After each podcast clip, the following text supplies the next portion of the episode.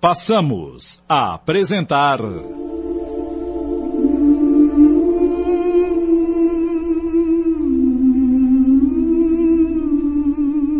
A Odisseia das Irmãs Fox. Minissérie em 10 capítulos de Antônio Camargo Leme.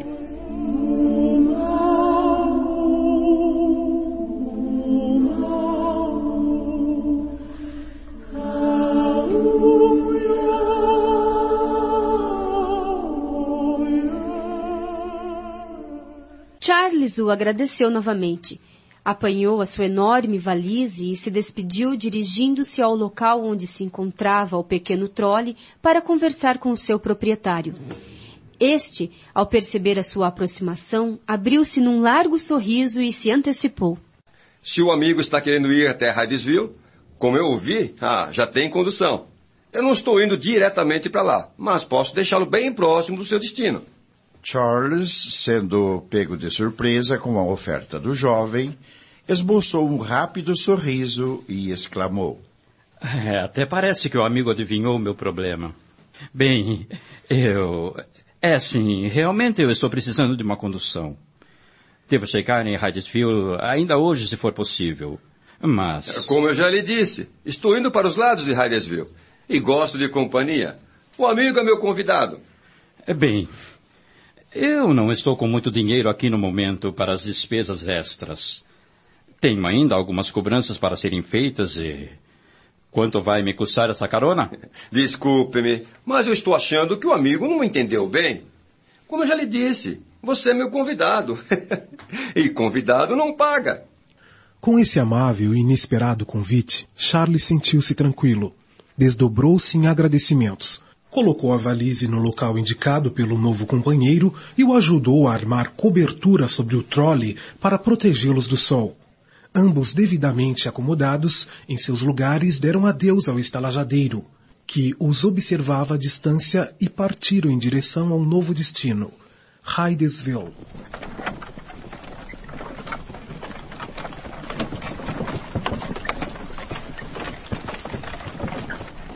Tarde continuava ensolarada, mas ao longe, na linha do horizonte, havia a formação de pequenos blocos de nuvens, talvez prenunciando alguma chuva futura.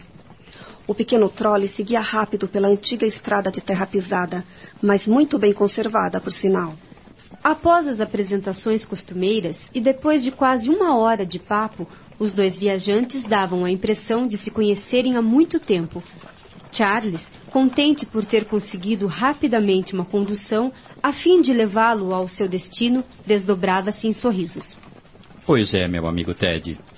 Parece-me que a providência divina o colocou no meu caminho no dia de hoje eh, para resolver um problema que me aflige constantemente quando trabalho nesta região. Ora, ora, e por que, Charles? Por que, meu caro Ted? Embora haja uma boa proximidade nos condados desta região, eu sempre encontro dificuldade em conseguir uma condução para locomover-me de um lugar para outro a fim de atender a minha clientela. Há pouca movimentação de veículos nessas paragens. O jovem cocheiro dizia conhecer toda aquela região e por várias vezes tivera a oportunidade de oferecer carona para alguns mercadores e cacheiros viajantes como ele. Por algum tempo, o silêncio se fez presente durante a viagem. Apenas o trotear dos cavalos era ouvido naquela velha estrada, até que a atenção de ambos foi despertada por um rápido desaparecimento do sol, encoberto por algumas nuvens pesadas e acompanhadas de trovões. Ted, o cocheiro, foi o primeiro a se manifestar. Olhe, meu amigo Charles, não preciso lhe dizer nada, né? Olha, você está vendo? Esta chuva vai nos pegar bem no meio do caminho. Ah, mas que mal lhe pergunte, em que lugar de Hydesville o meu amigo pretende ficar? Bem, amigo Ted, eu não tenho um lugar definido para ir diretamente. Se o amigo me deixar nas proximidades da entrada da cidade, já me resolve um montão de problemas.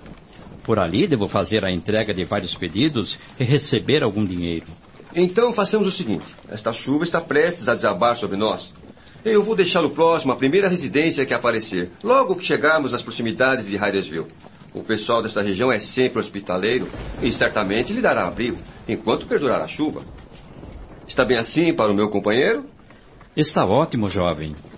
Quem sabe nessa casa onde ficar eu possa conseguir um novo cliente. O cocheiro mantinha o trole numa velocidade constante, reduzindo-a gradativamente ao atingir o ponto mais alto de uma pequena colina que lhes permitiu enxergar no horizonte a cerrada faixa de chuva que se aproximava rapidamente. Charles chamou a atenção do cocheiro para o barracão avistado logo após a descida da colina, bem no meio da planície que se aproximava. O cocheiro ficou observando por alguns instantes e concluiu: Eu acredito que se esse barracão for habitado, você terá seu abrigo garantido. Pelo menos para a noite que já se aproxima. A Hadesville está distante a alguns quilômetros daqui. Pelo menos uma hora e meia, bem andada a pé. Está ótimo, meu amigo Ted. Não pretendo atrapalhar a sua viagem. Você foi muito gentil e já está fazendo muito por mim. Bem que eu gostaria de levá-lo até o seu destino final. Mas o meu caminho é outro e eu tenho horário marcado para a minha chegada. É, devo mudar o meu trajeto logo após aquela colina que se aproxima. Não se preocupe. Eu nem sei como agradecê-lo. Você já me quebrou um galhão. Desejo-lhe uma boa viagem e bastante sucesso no seu trabalho.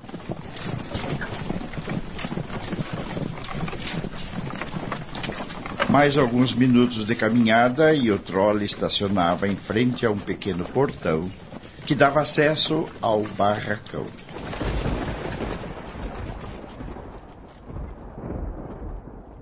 Estamos apresentando.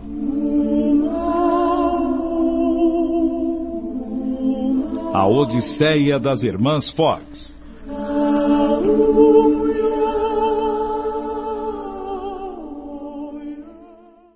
Voltamos a apresentar.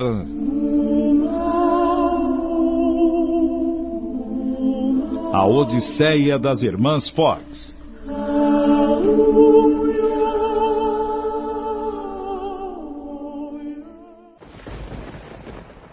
Na realidade, era uma pequena casa que fora avistada anteriormente. A certeza de que a mesma estava habitada era comprovada pela fumaça que se desprendia de uma chaminé e ganhava as alturas. A luz do dia desaparecera quase que completamente. As nuvens apareciam mais escuras e os primeiros pingos de chuva chegavam apressados. Com a ajuda do cocheiro, Charles retirou a pesada valise do interior do coche e a colocou sobre um velho toco de árvore próximo ao portão de entrada. Em seguida, alertada pelo bate-papo em voz alta dos dois companheiros, uma jovem surgiu para lhes perguntar o que desejavam. Aproximou-se do portão pouco indecisa.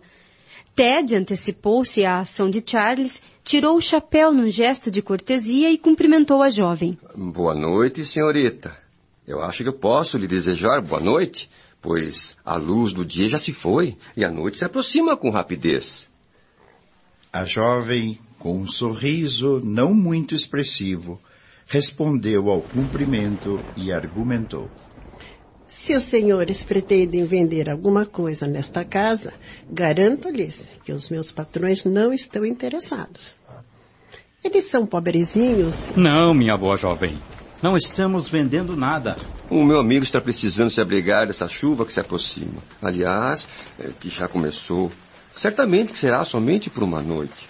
Amanhã, bem cedo, ele deverá seguir para Hydesville. Com licença, senhorita. O meu nome é Charles. Charles Cosma. Diga aos seus patrões que eu lhes pagarei pela hospedagem. Lucrécia, um bocado desconfiada, lançou um olhar de investigação sobre os dois senhores. Deu alguns passos para trás, enxugou o rosto com uma pequena toalha que trazia presa à cintura e falou: Está bem, senhores. Podem aguardar aqui mesmo. Eu vou falar com os meus patrões. Volto num instante.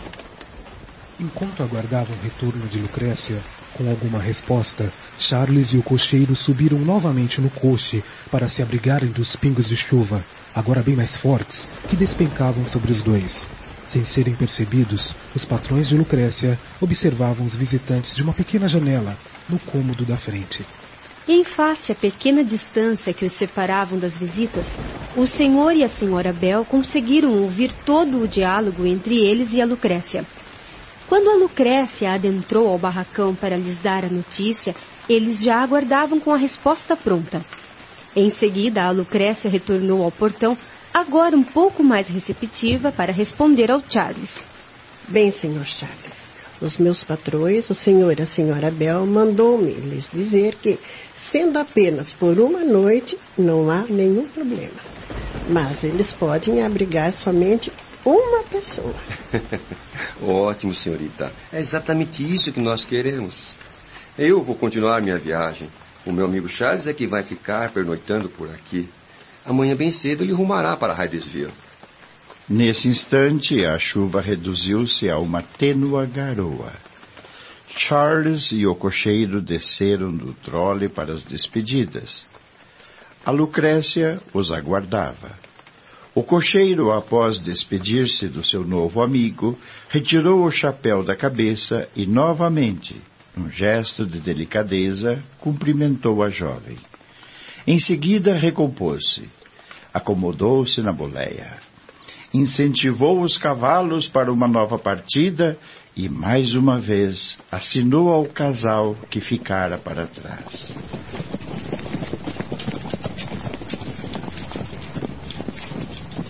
Lucrécia aproximou-se de Charles, apresentou-se e o convidou a entrar.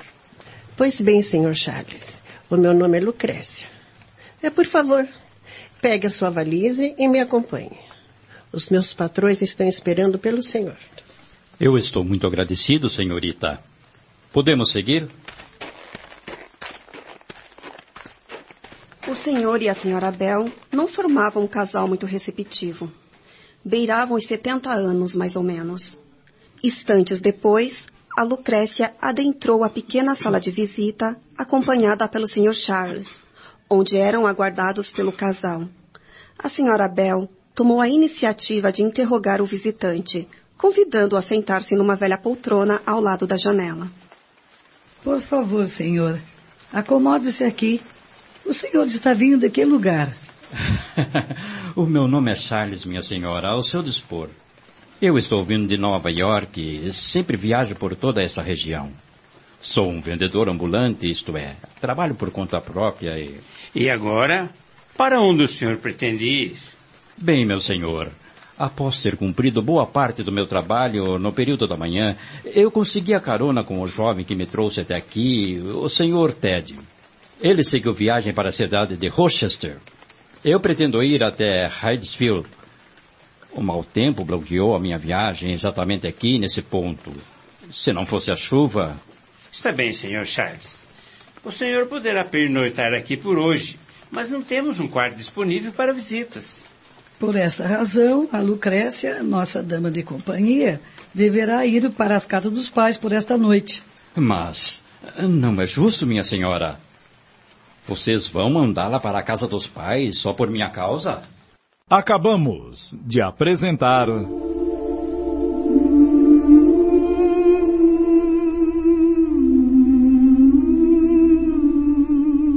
A Odisseia das Irmãs Fox. Minissérie em 10 capítulos de Antônio Camargo Leme.